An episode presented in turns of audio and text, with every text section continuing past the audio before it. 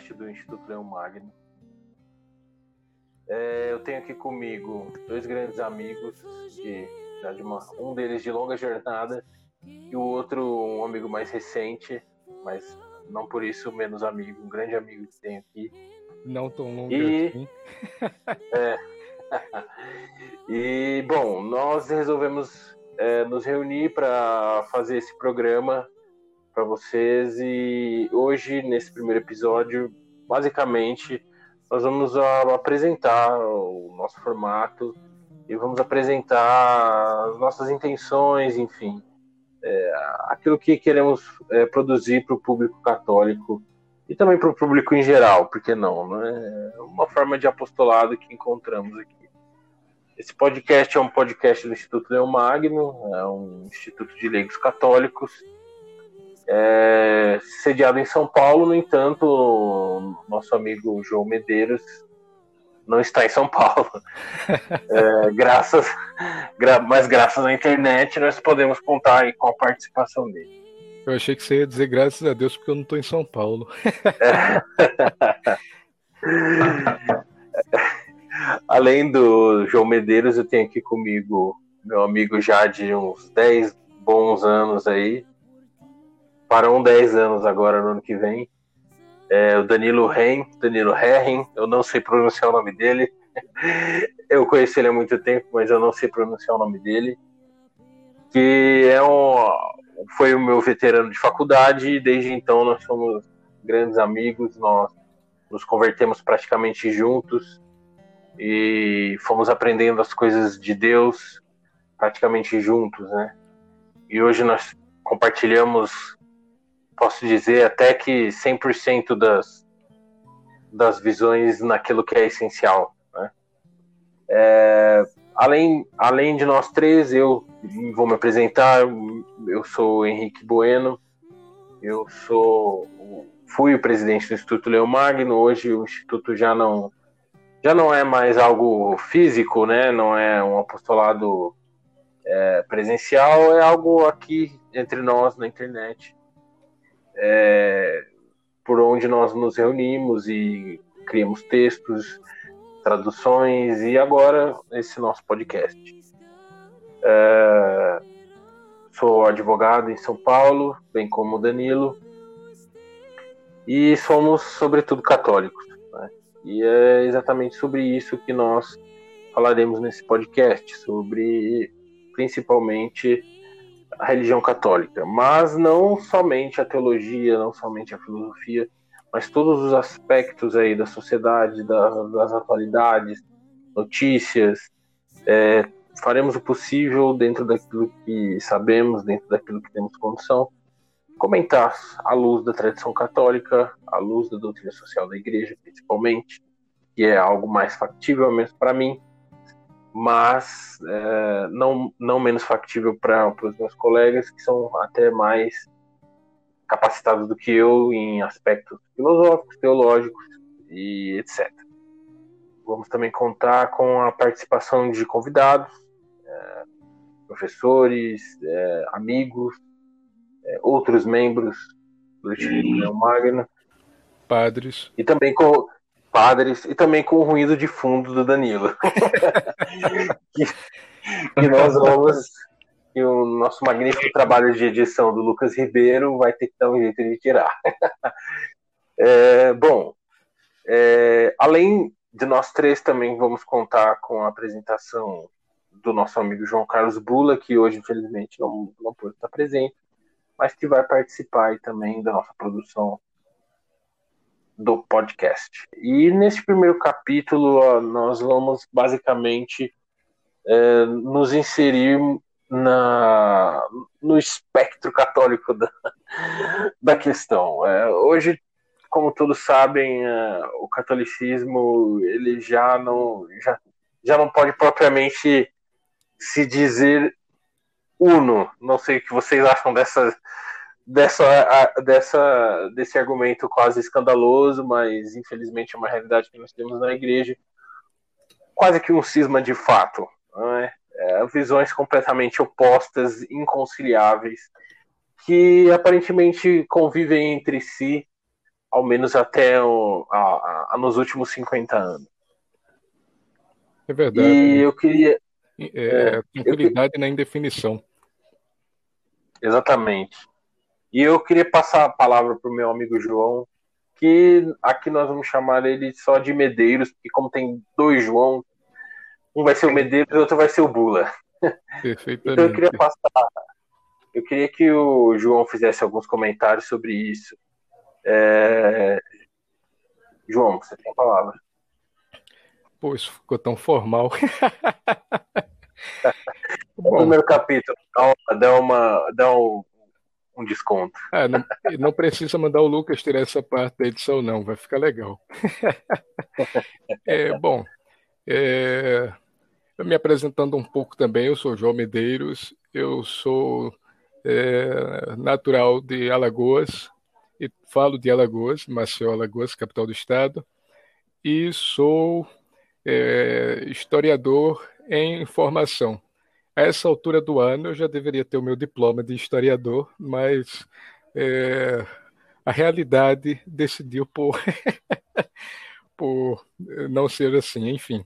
Com relação à tradição, é, como se falou aí, não há 50, mas há 60 anos, a igreja vem enfrentando é, o que chamamos de crise da igreja, popularmente por aí afora, é, com todos os seus meandros é, filosóficos, teológicos, litúrgicos, visões distintas em todas essas coisas, mas que é, perpassam é, precisamente por diferenças filosóficas graves que se fundamentam em doutrinas certas e errôneas. Hoje a igreja tem grupos diversos, cada um com muitas distinções entre si. O, Henrique falou mais cedo, porque a igreja é, não está una hoje em dia, no sentido de que a unidade deve ser a unidade na verdade, na fé, e é, a fé é a adesão do, do, intelecto à verdade revelada, a, a uma doutrina que, que é a verdade revelada que o Nosso Senhor no, nos passou e transmitiu aos apóstolos, que transmitiram aos seus sucessores e chegou até nós numa cadeia ininterrupta, é, ao menos até 60 anos atrás, que chamamos de tradição, uhum. como diz São Pio X no, no, no Catecismo Maior. E é, tem esses grupos diversos, conservadores, tradicionalistas, carismáticos, é, comunhão libertação, caminho neocatecumenal, cada um, é, a maioria desses unidos para brigar com tradicionalistas, mas tendo eles próprios diferenças é, enormes entre si e irreconciliáveis que é, põem de lado para brigar com os tradicionalistas, esses malvados dragões.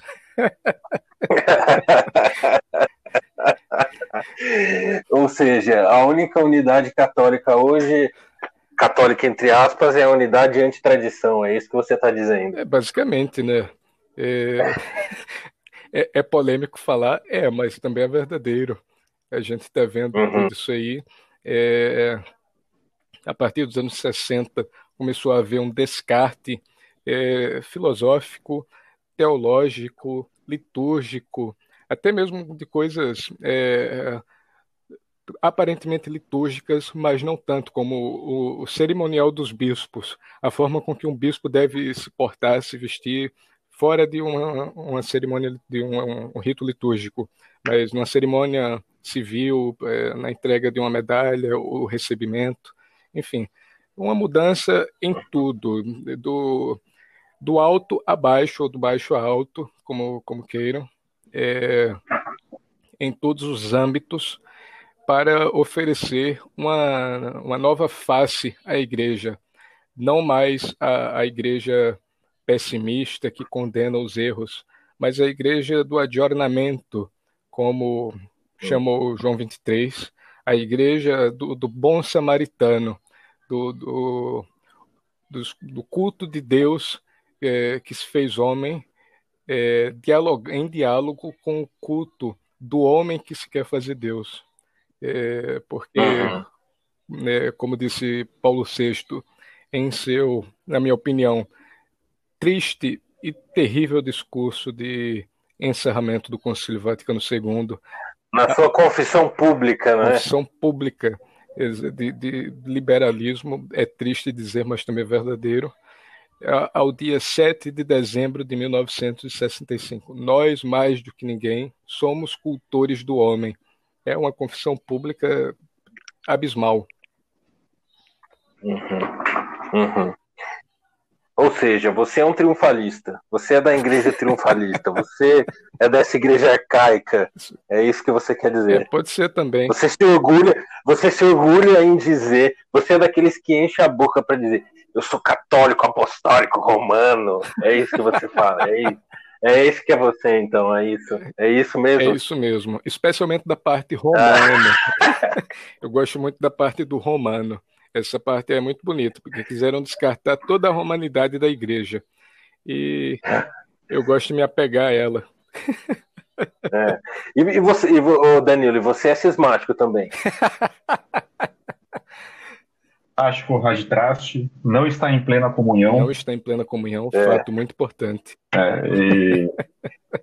é. é isso, isso é uma coisa, isso é uma coisa que é, seria é muito interessante, né? é, essa acusação que eles fazem de cisma, né? É, é curioso. É, eu nunca vi um cismático que reza pelo Papa. Eu também não. É, no entanto, eu também nunca vi um tradicionalista que não reze pelo Papa. Mas eu, é, é, aquela coisa, né? Assim, a gente, se a gente aponta um fato, a gente está julgando o interior do outro. Mas se eles dizem que a gente não reza pelo Papa, eles estão sendo prudentes. Uhum, uhum. exatamente, exatamente. É a prudência da carne, não é? A prudência da carne. A famosa prudência da carne. Exatamente. Ah, talvez nem essa, né? Talvez seja até uma até uma sordidez mesmo por parte de alguns. A gente sabe que, infelizmente, muitos dos ataques que são feitos não são ataques é, que provém assim de uma de, de, uma sinceridade, de um estudo sincero, da, da, seja da doutrina, seja da questão da, da questão da crise, da questão da, da, situação canônica dos tradicionalistas, etc. e tal, né? Sim. Muitas vezes, é, muitas vezes as críticas elas elas provêm pura e simplesmente de um, de um preconceito mesmo, né? É uma palavra bem esquerdista. É verdade. Mas é uma palavra verdadeira nesse caso. Um preconceito, é. uma, uma ignorância somada com mas... certa. É, uma raiva pré-estabelecida, já pré-adquirida é, desses cismáticos, é. sem nem mesmo conhecer os, os meandros da crise. É, é. como de, diz um velho ditado, sem saber da missa a metade. Exato. Exatamente. E bom, essa é, esse é. vai ser o nosso, o nosso, a nossa linha mestra nesse podcast, né? Nesse podcast a gente vai sempre falar da tradição, a gente sempre vai falar, tentar passar para o ouvinte é, como a igreja sempre defendeu determinados assuntos, se posicionou em determinados temas. É claro, nós não somos sacerdotes, nenhum de nós aqui é sacerdote, nem seminarista, somos, somos todos. Somos é... todos leigos, um casado Exatamente, e dois somos... encalhados. Exa... Exatamente. Exatamente. É. Três encalhadas, porque falta o bula aqui. É verdade, é verdade. É. E, no entanto, apesar de não, não, não, o fato de não sermos sacerdotes, não, nada nos impede de fazer essa defesa da tradição e mais ainda fazer esse apostolado de passar para as pessoas é, que os tradicionais são pessoas normais e são pessoas é, que não são, sobre, sobretudo, não são é, animais do pântano, ignorantes e, e, e, e que não rezam, não é? Verdade. Sobre tudo isso, né? Pessoas que não rezam, que são rancorosas, e na, na, não é nada disso. Né? E especialmente porque, é... como diz Leão XIII na encíclica Sapiência Cristiana, é, o primeiro dever de cada um, não somente é, dos clérigos, mas também é, dos leigos, é entrar em si e aplicar-se. E aqui eu leio é, a citação. Com todo o desvelo a conservar a fé profundamente arraigada em sua alma, livrando-se de todos os perigos e, nomeadamente, mantendo-se armado contra falácias e sofismas. É, é isso que a gente tem de fazer, simplesmente. Exatamente. É a, é a primeira Exatamente. aplicação. Ô Danilo, você ia falar alguma coisa? É, a gente interrompeu o Danilo. ia falar alguma coisa e eu interrompi. Exato.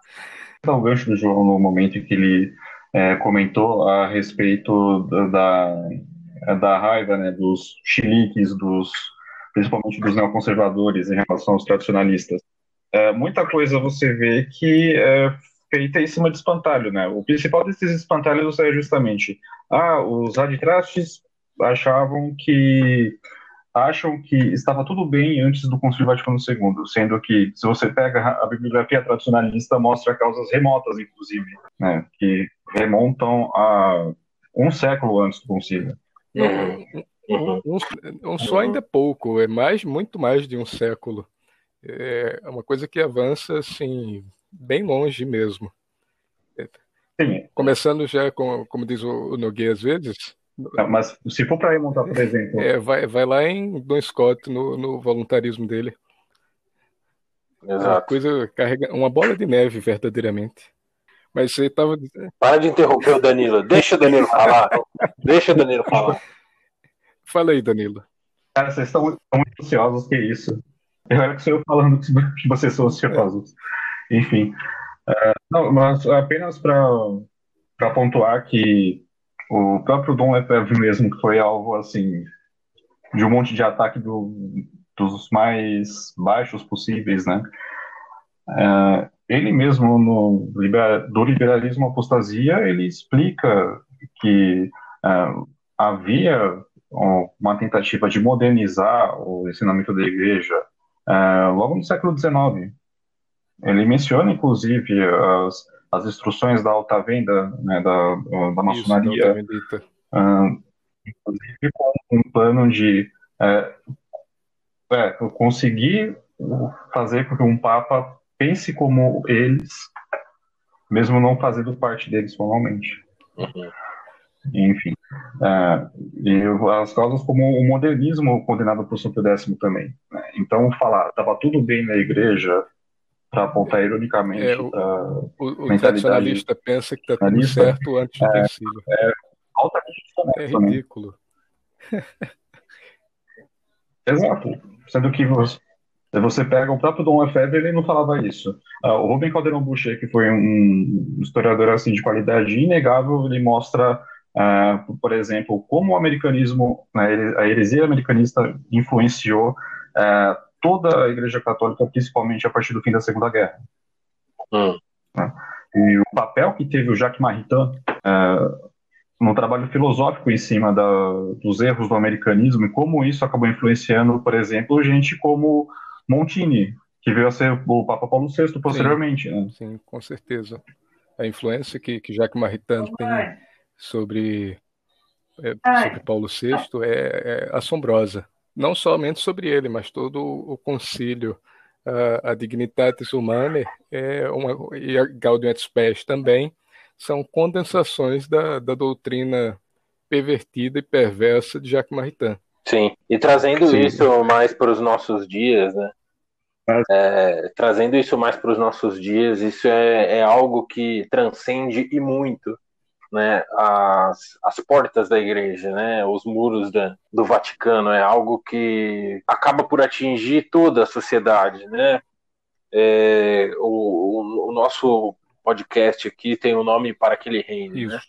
Não, não é um nome, não, não é um nome escolhido aleatoriamente, bem pelo contrário, né? Ele remete à obra de Jean Husserl, que é uma das maiores obras aí considera, alguns a consideram a mais relevante sobre o reinado social e, e, o que é o reinado social nada mais é do que é, o reinado universal de nosso Senhor Jesus. Sim, sim. Cristo deve reinar sobre todas as, as coisas e toda a sociedade. E a partir do momento que a igreja depõe a sua autoridade, né, que o magistério depõe a sua autoridade, seja por meio da, das doutrinas progressistas ou das doutrinas modernistas, que seja, da própria hermenêutica da comunidade, que muitos a têm por conservadora, ou a têm mesmo como por uma continuidade propriamente dita da tradição da igreja, acaba por, na realidade, depor né, a autoridade do magistério enquanto docente de toda a humanidade, não somente dos católicos, né, mas de toda a humanidade e de, de todas as nações. Né? Então hoje nós é, é, claro, é evidente que nós vemos aí o americanismo tomar conta de, de, de todas as nações, essa é a grande verdade. O liberalismo político que é vencedor, né?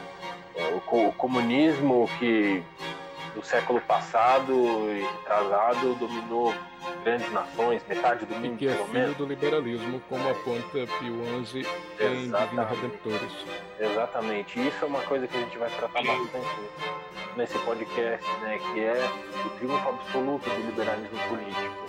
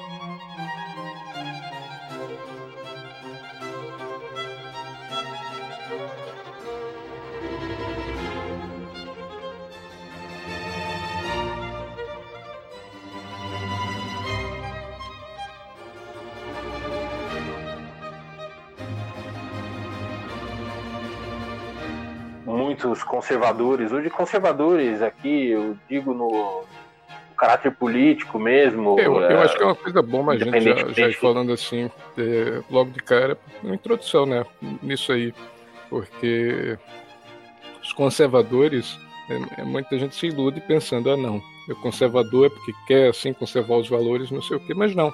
Os conservadores, como diz Miguel Adilson, são, conservam a revolução, são conservatistas de la revolução, as palavras dele.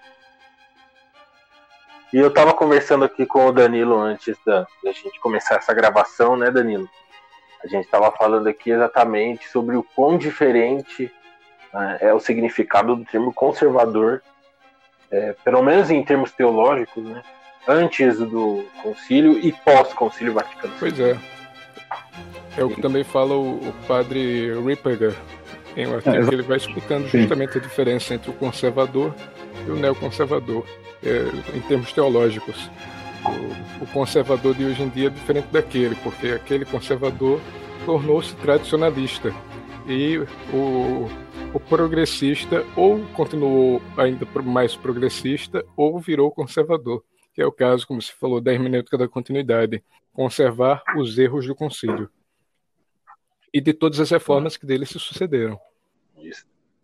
E Danilo, fala um pouco pra gente, o Danilo, para quem não sabe, ele foi um dos tradutores aí para o português da obra do Padre Álvaro Caldeirão. Né? O Padre Álvaro Caldeirão, ele é professor no seminário, é a, o seminário da Fraternidade Sacerdotal de São Pio X na Argentina, ele é um professor por lá, e enfim, a obra dele tem tem tido muitos adeptos aqui no Brasil, principalmente pelo trabalho do professor Sim. Nogueira, né? Que, que inclusive já está convidado para um dos nossos episódios, já gentilmente aceitou. Fala um pouco para a gente, Danilo, desse seu trabalho e como que, como que isso, como que isso influenciou você, na sua visão. Eu já conheci essa obra do Álvaro Peron, uh, mas eu não tinha lido completo ainda essa obra até que o, o Nogueira acabou me chamando para fazer a tradução da parte inédita da segunda edição, né, que tinha saído ano, ano passado lá na Argentina. O trabalho que eu tive foi justamente trabalhar na tradução de três partes, né? Um extenso epílogo em torno do pontificado atual, é, um trabalho muito interessante que o Padre Caldeirão fez de demonstrar como o atual pontificado, na verdade, ele não é algo assim é, desconectado dos é, pontificados anteriores e até mesmo do Concílio Vaticano II, não. É uma perfeita continuidade. Ele mostra a continuidade, por exemplo, dessa, é, dessa mentalidade uh, de, de se estabelecer o um ensinamento da base da igreja para a hierarquia. Isso tem raízes no concílio, no magistério de Paulo VI, no, no próprio João Paulo II, Bento XVI, até chegar ao, ao Papa Francisco. Né? É, ele mostra como há, sim, uma perfeita continuidade entre o que se estabeleceu no concílio, principalmente do ponto de vista da eclesiologia e da liberdade religiosa, é uma perfeita continuidade entre o que se estabeleceu a partir daí e o que tem feito o Papa Francisco. E, bom, além desse epílogo, também um apêndice em torno de uma, de uma análise da escatologia de Bento XVI, né? Uh, e também de uma autobiografia, uma análise de uma autobiografia analisando a formação teológica de Bento XVI, inclusive apontando a deficiência na formação em torno uh, da teologia atomista, em que o próprio então Ratzinger confessava que uh, não teve um bom aprendizado em torno do Ele confessa isso aí como Bento XVI também, no livro O Último ah, Testamento. No, também é, eu acabei traduzindo a, as contribuições a, que foram analisadas pelo Padre Calderon nessa nova edição, é, feitas por Roberto De Mattei, o Monsenhor Gerardini, que não era tradicionalista, né, e do Padre Jean-Michel Glass, que é outro teólogo da fraternidade, né? É, só que ele é professor de eclesiologia do seminário de, de seminário de Econo. E foram mais em torno desses três eixos, né?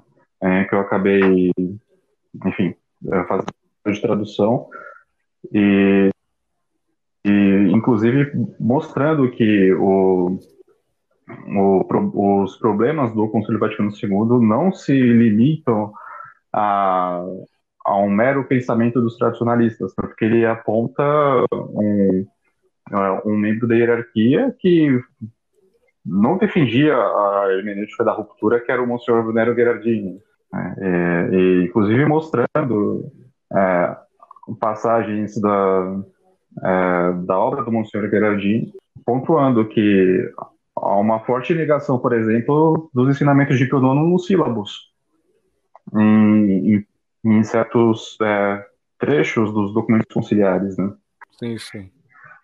É, esse, olha só que curioso, né? Me lembrei de uma coisa agora. Eu trabalho por... por esses dias, por esses dias eu tava, desculpa te interromper, Danilo, de novo, mas é que você você estava falando dessa questão do, dos sílabos, né?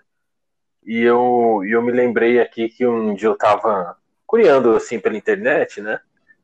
É, e eu estava procurando uma versão do Denzinger, em espanhol. E eu encontrei, eu não, eu não sei se eu cheguei a baixar isso, eu espero que sim, mas eu encontrei uma, um artigo da Unicinos, né? Sempre ela. jesuíta, cara, jesuíta. Exa exatamente, sempre ela, sempre ela. Um artigo da Unicinos, eu tenho quase certeza que era da Unicinos. E ele, e ele falando exatamente da aparente contradição entre o Concílio Vaticano II e, e, enfim, entre o novo Denzinger e o antigo Denzinger, por assim dizer, né? Porque, para quem não sabe, o Denzinger é, é um, uma espécie de, de compilado, né? De, dos símbolos da igreja, né? Dos documentos dos papas, das, dos dogmas, das definições dogmáticas que ocorreram ao longo da história da igreja. Né, e foi um manual que ficou, manual entre aspas, né, não é exatamente um manual, é uma espécie de vademecum trazendo para a linguagem jurídica brasileira, é uma espécie de compilado né, que era, era é, amplamente utilizado né, pelo, pelos seminários e pela educação teológica em geral né, na, sim, na sim. E que a partir do, do Concílio Vaticano II, com, né, com a deposição da, da autoridade do magistério, ele passou a ter uma, uma ele passou a ter uma importância muito secundária, né?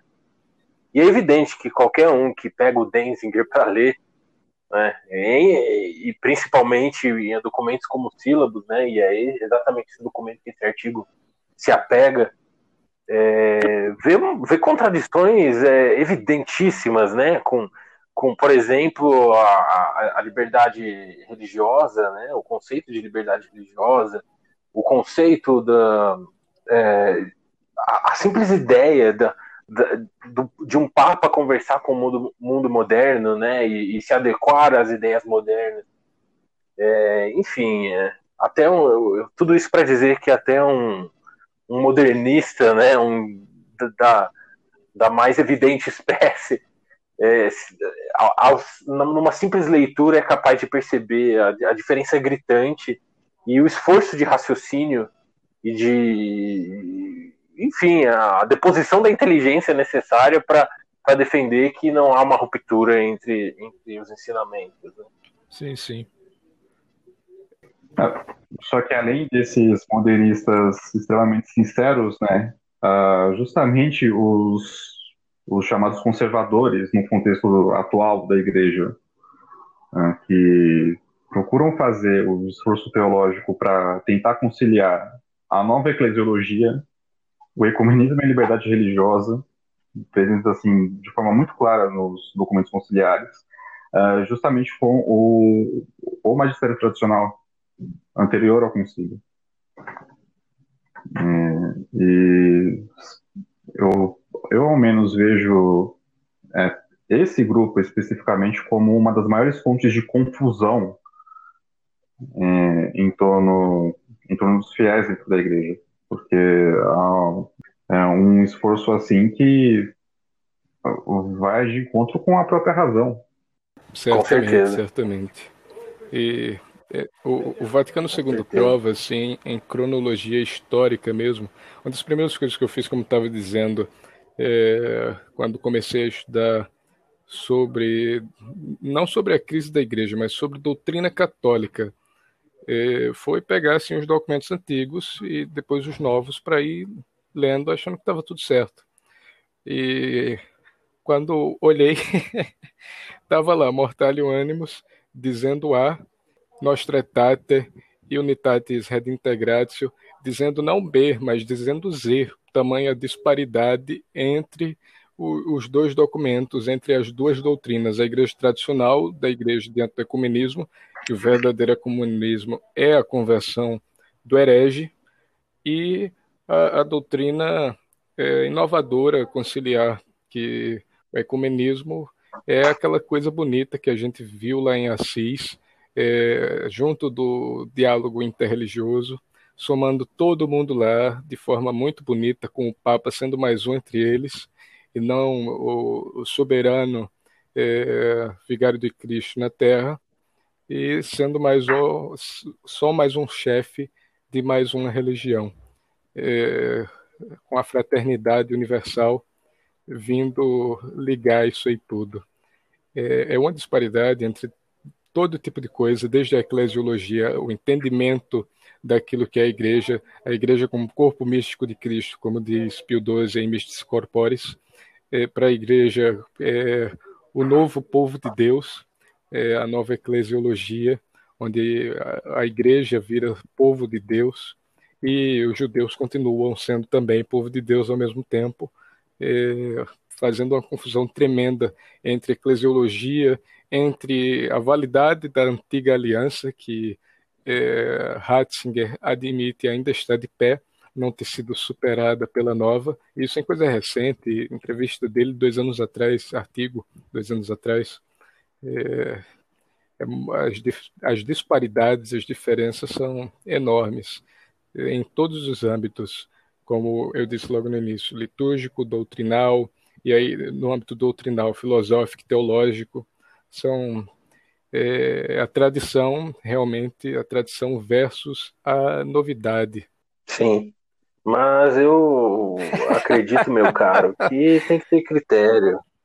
É necessário critério, meu caro. Essas suas palavras são um, um pouco, um pouco radicais demais.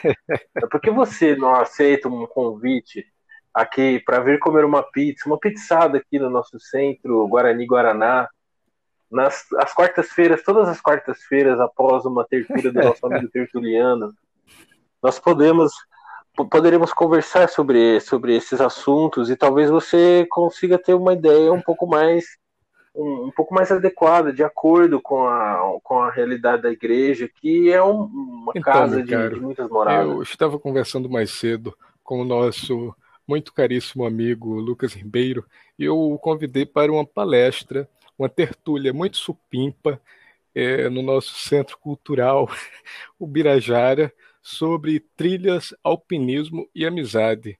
É, realmente é um tema assim muito bom, muito humanístico, que é, estoura a boca do balão, meu caro. Falaram para mim que era para ser um negócio minimamente sério, né? Aí eu aqui me segurando para não ficar zoando em cima dessas coisas, né? Até porque já choraram por minha causa em torno dessas brincadeiras, não. Uh, mas aí veio o cara que pede pra, pra ficar de boa, dar início a isso, né? Depois não reclama, né?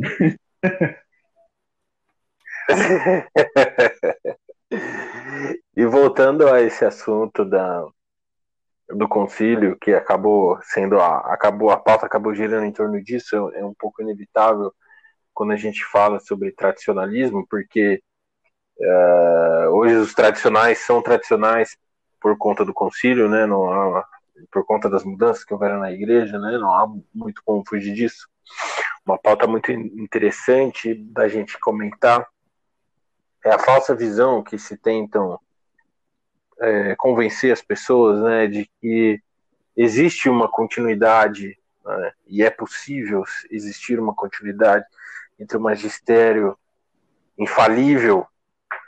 É, estou falando aqui de magistério infalível, não estou falando de excertos de doutrinas é, privadas, de seja de papas, seja de pessoas próximas aos papas anteriores, ao concílio, seja de qualquer coisa que não seja o magistério da igreja, seja ele infalível, seja ele meramente autêntico, mero e autêntico, né? É, o fato é que há uma ruptura, né? mas existem essas, essa vertente que muitos atribuem a Bento XVI, erroneamente. Né?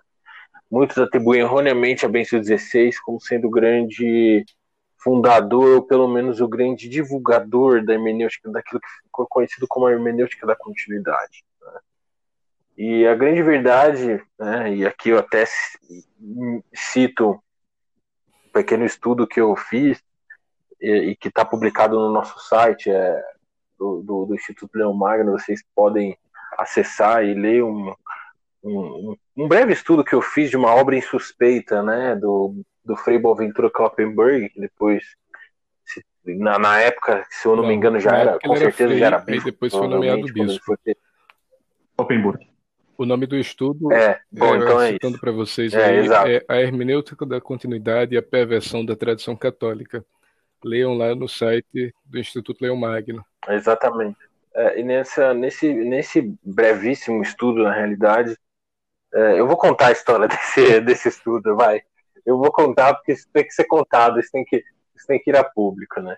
Eu estava discutindo, na verdade não era uma discussão, era uma, tudo começou ah, com uma grande brincadeira, e acabou virando discussão, porque é, é, porque acabou virando uma acabou virando uma discussão muito mais por conta da pessoa que eu fui fazer uma piada que não gostou do que propriamente que existia uma intenção de debate, não existia.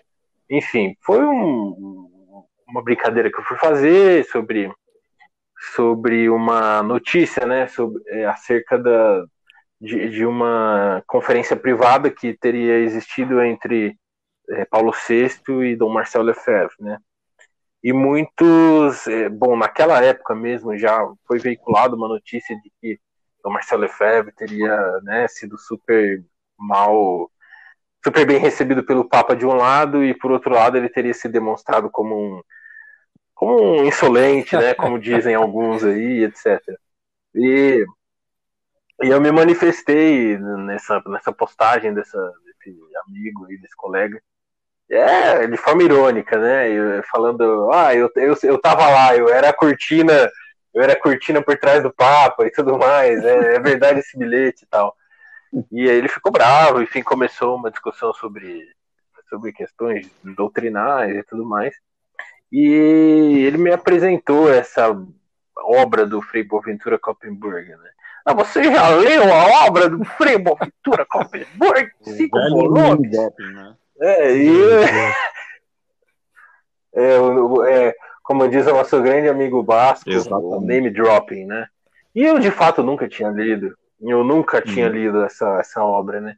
Mas já tinha ouvido falar mais de uma vez, e nessa mesma semana aconteceu de que, conversando com outro amigo, é, essa, é, o nome dessa obra veio novamente, e o nome dessa obra veio como sendo a grande defensora do concílio, né? A grande comprovação de que o, o concílio, é uma, é continuidade perfeita. entre as como disse, é, é, até como disse Paulo VI, né? Exatamente. É o, o concílio Vaticano II é mais importante que Niceia. E é a defensora. Exatamente, é, exato. É como se é que assim, não, você, se você não leu o Frei Boaventura Kloppenberg, você não pode falar comigo e tal. Enfim, aí eu, bom, vou, baixei a obra, ela é facilmente acessível aí na internet, para quem tiver interesse. E, aliás, é uma obra realmente muito boa para fins jornalísticos, assim, o, a obra, ela descreve, traz transcrições de debates, ela traz é, as falas dos bispos, né? É algo, é algo sensacional. Você lê, por exemplo, as, a, as falas grandiosas de Dom Castro Maier, do. É, inclusive, enfim, há um é. trecho do, é. de uma fala de Dom Castro Maier que é impagável sobre a Dignitatis Humani. Esse documento precisa ser reescrito contraria toda a tradição da igreja em torno da liberdade religiosa. Exato. Esse é o livro usado como argumento de autoridade Exatamente. pelo colega com o qual o Henrique discutiu. É, mas enfim, é, é bom, é bom que, que se fale isso, né? Porque, enfim, isso vai ser uma, uma discussão depois, um breve parênteses, né? Isso vai ser uma discussão posterior, mas muitos acusam tanto Dom Castro Maier quanto de Dom Lefebvre de terem voltado atrás a, das suas posições durante os debates e de alguma forma terem é, assinado as atas finais da, da Dignitatis Humanae. Né? A gente vai abordar isso no seu devido tempo, não vai ser agora, é. fecha parênteses. Enfim, eu peguei, eu peguei esse livro e, eu, bom, eu vou ler tudo que tem nesse livro sobre a liberdade religiosa. E, e, o Danilo é o Danilo é testemunha porque conforme eu ia lendo eu ia copiando e colando os, os, comentários sensacionais que tem nesse livro dos, de, de Dom Lefebvre, de Dom Castro Maia, principalmente. Dom Castro Maia era muito, foi muito mais combativo do que Dom Lefebvre, ao menos Geraldo à vista desse livro. Né? Comentários né? sensacionais. E, exatamente. Enfim, e lendo a, as discussões sobre a liberdade religiosa, foi quando me deparei com nada mais, nada menos, com um documento que eu não conhecia, e depois eu até fui falar com, com o professor, professor Nogueira, inclusive, perguntar para ele se ele conhecia esse documento, e ele não, não conhecia, é, que nada mais é do que a relatoria, né, o relatório pra, sobre a, a liberdade religiosa, escrito por, por Desmedit, né, que foi, ele, foi, ele foi basicamente Sim. quem escreveu a Dignitatis Humanae, e também a Gaudium et Spes, né? Exatamente, um bispo belga liberal, conhecidíssimo liberal. Né? E ali ele já apresenta tudo, absolutamente tudo, o que é a, a hermenêutica da continuidade, né? É claro, com aquele, aquela mesma, aquele mesmo discurso que é feito hoje. Vejam, o concílio é pastoral, não estamos aqui falando de doutrinas, estamos propondo uma visão de conciliação como do moderno, com as ideias e tudo mais. E o mais assustador de tudo isso é que essa relatoria, né, essa relação oficial, ela é abertamente herética. Ela é basicamente uma defesa da evolução do dogma. Né? Ela propõe uma leitura da evolução do dogma é, evolucionista. Da, da evolução não, do é, desenvolvimento é, fugir disso, do dogma. Né? É, que eles transformam em evolução. É. Exatamente, exatamente. E aqui eu quero até ler um pequeno trecho aqui dessa, dessa relação oficial, é, que onde ele, onde ele fala, é, onde ele tenta justificar né, essas proposições e como elas devem ser interpretadas. E aqui eu estou citando o, o, o Desmerit.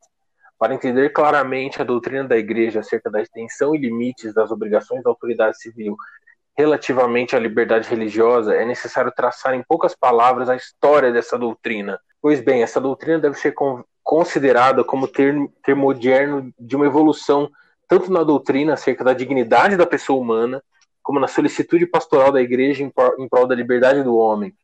Essa evolução processou-se segundo uma dúplice regra. Primeira, a regra da continuidade. Tanto a doutrina quanto a solicitude da igreja são sempre coerentes consigo mesmas, permanecem sempre as mesmas. Esta perene doutrina pode exprimir-se com as seguintes palavras do Papa João: A dignidade da pessoa humana exige que, no agir, o homem goze do juízo e liberdade próprios. Essa doutrina tem funda profundas raízes na Sagrada Escritura, etc. e tal. Ele, ele aqui citando o Papa João 23. E depois, segundo a regra do progresso, o magistério eclesiástico adapta, expõe e defende a doutrina genuína, consoante o exigem os erros que se divulgam e as necessidades que surgem da evolução do homem e da sociedade. E é por esse progresso que a mente da igreja é levada a perscrutar mais profundamente e ver com maior clareza a doutrina. Ou seja, olha aqui, fecha aspas, né? É, é olha é, o quão sutil eles tentam ser. É extremamente interessante porque Exatamente. A, uhum. é um comentário assim riquíssimo que se não se prestar atenção direito vai passar, porque é, é sutil, busca subverter. É, tem uma outra parte desse mesmo estudo, desse mesmo texto do Don Smed, onde ele basicamente subverte a doutrina da igreja sobre a liberdade, não a liberdade, mas a liberdade, a liberdade religiosa, mas a liberdade em si, onde ele pega lá Libertas Prestantíssimo e recorta completamente fora do contexto que mostra Leão XIII. É, Leão XIII acaba com, com a liberdade, a ideia Exatamente. de liberdade religiosa, a própria ideia de liberdade para o erro em si, é, mais uma vez, porque isso já tinha sido feito antes por Gregório XVI em Mirarivos, onde ele chama o delírio da liberdade de consciência, do, o, a monstruosidade da liberdade de imprensa, é, é, o indiferentismo, enfim. E o Don Smet ele busca subverter ali, tirando do contexto que Leão XIII fala, é, onde ele justamente condena aquilo mesmo que ele está falando. E Don Smet cita como se fosse algo que Leão XIII estivesse elogiando. É uma perniciosidade absurda. Exatamente, exatamente. E é isso que é, demonstra claramente como não apenas que a hermenêutica da continuidade está presente no concílio desde, desde os, os debates, né, desde as pré-relatorias e as relações oficiais, como ela na realidade é o próprio uhum. concílio. Né? O concílio Vaticano II é a hermenêutica da continuidade. É uma falsa ideia a de que exista um espírito do concílio e que seja o espírito do concílio o grande deturpador das palavras e das é, doutrinas ali dispostas, né? Muitos dizem, não, veja, lei, é, é necessário que se leia a doutrina à luz da tradição. Bom, isso é, é, é óbvio. Como que eu vou ler um, um, um, documento de doutrina da igreja, um documento de um concílio ecumênico que não seja à luz da tradição? O simples fato de eu poder ler um documento e encontrar ali algo que esteja contrário à tradição já é o objetivo desse, desse documento, né? Não é, não há hermenêutica de documentos do magistério. O magistério é a hermenêutica. O magistério, ele propõe, ele propõe, é ele quem propõe a correta interpretação da doutrina. É ele quem diz como as coisas devem ser interpretadas. É ele quem estabelece os significados das coisas, dos termos, dos dogmas, o que se deve entender por aquilo que, o, que, a, que a igreja ensina.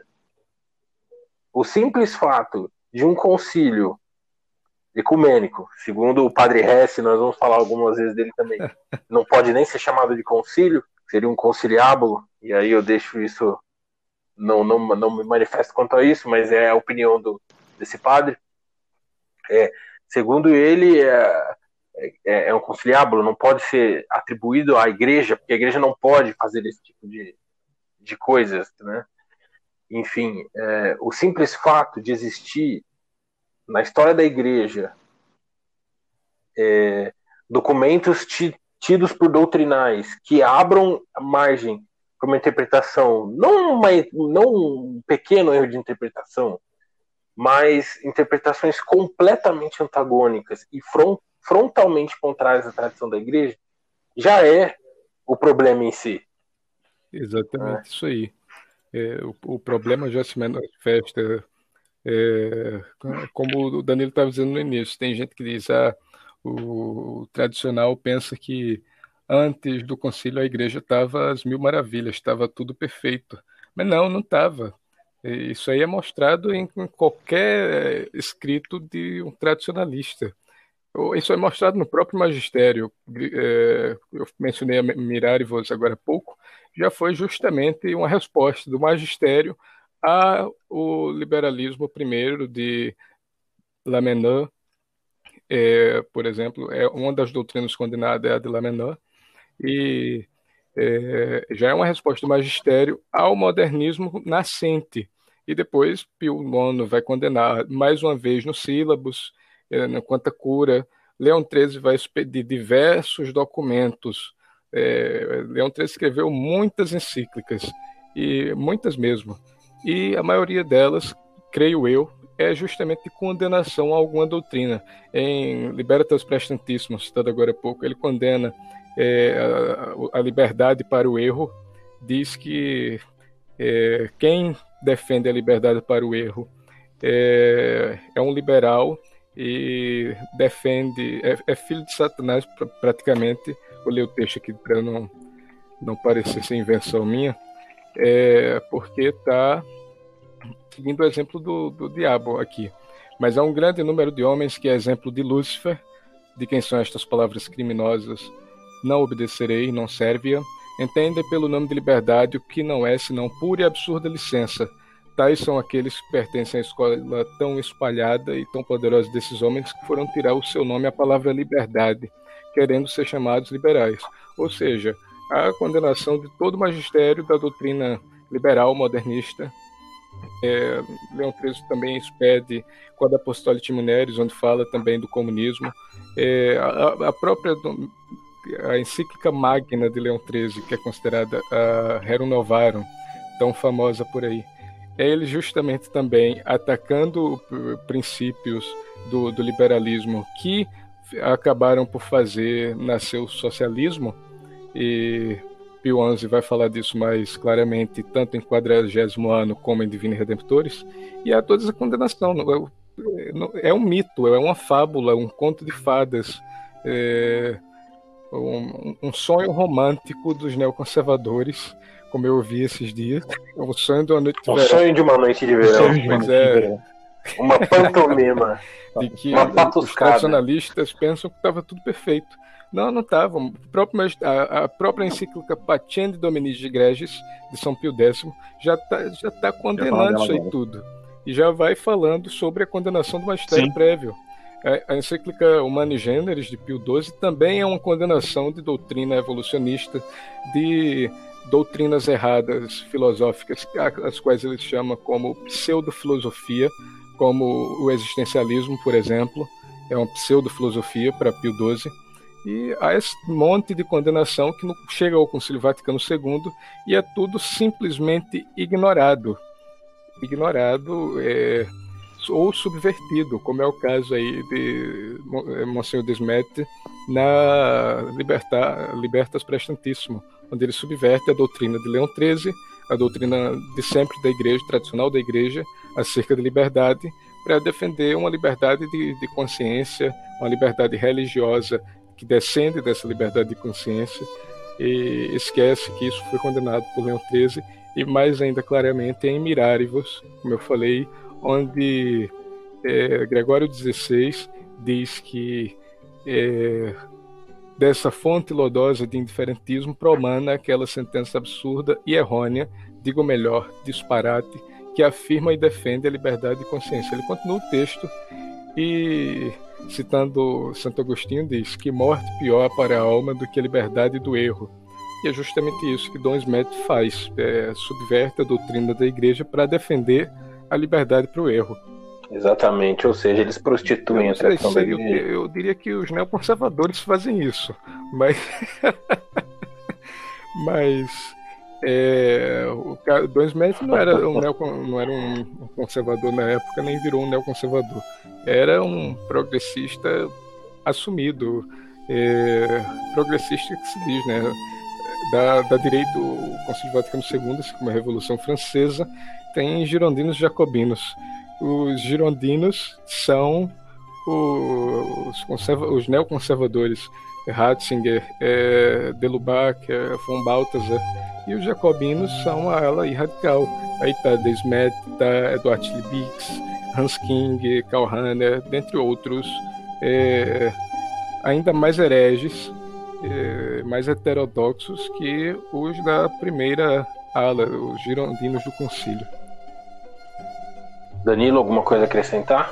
Cara, o João se empolgou tanto, cara, que não deu mais nada para falar. Bom, então, com essas palavras de Leão XIII, principalmente o grande Papa, nós encerramos o nosso primeiro episódio. Fiquem todos com Deus. Salve Maria Santíssima.